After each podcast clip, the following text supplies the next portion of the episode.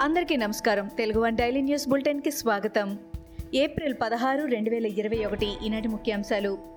YCP ప్రభుత్వంపై TDP జాతీయ అధ్యక్షులు చంద్రబాబు తీవ్ర స్థాయిలో ధ్వజమెత్తారు. సీఎం జగన్ మొద్దు నిద్రపోతున్నారని విమర్శించారు. జగన్కు కళ్ళు నెత్తికెక్కాయని మదమా కొవ్వా అర్థం కావడం లేదని అన్నారు. అసలు మనుషులేనా? ఇదేనా పాలన? అని ప్రశ్నించారు. ఫీ రియంబర్స్మెంట్ సకాలంలో ఇవ్వడం లేదని చాలా దుర్మార్గంగా వ్యవహరిస్తున్నారని అన్నారు. జగన్ రెడ్డి జాంబిరెడ్డిలా వ్యవహరిస్తున్నారని టీడీపీ నేత లోకేష్ విమర్శలు గుప్పించారు.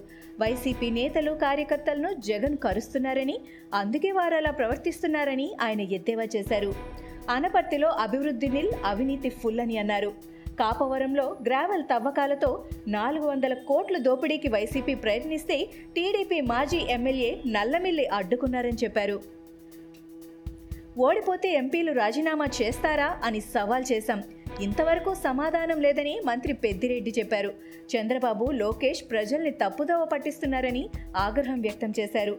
అచ్చెన్నాయుడు లోకేష్ గురించి పార్టీ గురించి ఏం మాట్లాడారో ప్రజలకు తెలుసని అన్నారు. హిందూ మతాన్ని రెచ్చగొట్టేలా బీజేపీ వ్యవహరిస్తుందని అన్నారు. పోలింగ్ శాతం పెరిగితే ఆరు లక్షల మెజారిటీ వస్తుందని అన్నారు. తిరుపతి ఉప ఎన్నిక వైసీపీ అధికార దుర్వినియోగానికి పాల్పడుతోందని ఏపీ బీజేపీ నేతలు కేంద్ర ఎన్నికల సంఘం కమిషనర్కు ఫిర్యాదు చేశారు. వర్చువల్ విధానంలో వారు తమ ఫిర్యాదును సిఏసికి నివేదించారు. తిరుపతి బరిలో పోలింగ్ భద్రత తదితర అంశాలపై వారు ఆందోళన వ్యక్తం చేశారు. వైసీపీ అభ్యర్థి డాక్టర్ గురుమూర్తి పోటీకి అనర్హుడని సిఏసికి ఫిర్యాదు చేశారు ఏపీ బీజేపీ నేతలు. గురుమూర్తి అన్యమతానికి చెందిన వ్యక్తి అనేందుకు తగిన ఆధారాలను అందజేశారు. ఇటీవల సీఎం జగన్పై తీవ్ర వ్యాఖ్యలు చేసిన జడ్జి రామకృష్ణను మదనపల్లెలో పోలీసులు అరెస్ట్ చేశారు.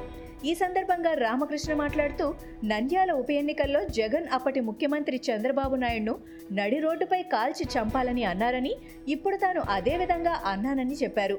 జగన్ అప్పటి ముఖ్యమంత్రికి అన్న వ్యాఖ్యలు తప్పు కానప్పుడు తాను అంటే దేశద్రోహం ఎలా అవుతుందని ప్రశ్నించారు. తెలంగాణలో ఎన్నికలు జరగాల్సిన రెండు కార్పొరేషన్లు ఐదు మున్సిపాలిటీలకు ఎన్నికల నోటిఫికేషన్ జారీ అయింది. ఈ నెల ముప్పైన సదరు మున్సిపాలిటీలు కార్పొరేషన్ల పరిధిలో పోలింగ్ జరగనుందని కౌంటింగ్ మే మూడున ఉంటుందని నోటిఫికేషన్లో పేర్కొన్నారు. ఈ నెల పదహారు నుంచి నామినేషన్ల స్వీకరణ ప్రారంభమవుతుందని రాష్ట్ర ఎన్నికల సంఘం తెలిపింది. తెలంగాణ నిరుద్యోగులు ఉద్యోగాల కోసం వైఎస్ షర్మిల ఇందిరా పార్కులో ధర్నా చేశారు. దీక్షకు మద్దతు తెలిపేందుకు వైఎస్ విజయమ్మ కూడా వచ్చారు. కానీ ఏమీ మాట్లాడకుండానే వెనుతిరిగారు. సాక్షి మీడియాను వెళ్ళిపోమ్మన్నందుకే దీక్ష స్థలం నుంచి విజయమ్మ అలిగి వెళ్ళిపోయారేమోనని పలువురు చర్చించుకుంటున్నారు. అంతకుముందు లైవ్లో ఉండగానే సాక్షి కవరేజ్ తమకొద్దని వెళ్ళిపోండని షర్మిల వ్యాఖ్యానించారు. కరోనా ఉధృతి నేపథ్యంలో తెలంగాణ వైద్య శాఖ కీలక నిర్ణయం తీసుకుంది. ప్రభుత్వ ఆసుపత్రుల్లో అదనంగా ఇరవై ఐదు శాతం బెడ్లు పెంచాలని నిర్ణయం తీసుకుంది. కరోనా రోగులను హాస్పిటల్లో చేర్చేందుకు ప్రత్యేక ప్రోటోకాల్ ఏర్పాటు చేసింది. ప్రైవేట్ హాస్పిటల్లో ఎలెక్టివ్ ఆపరేషన్లను పోస్ట్ పోన్ చేయాలని ప్రైవేట్ హాస్పిటల్లో మరిన్ని బెడ్లు పెంచాలని వైద్య శాఖ నిర్ణయం తీసుకుంది.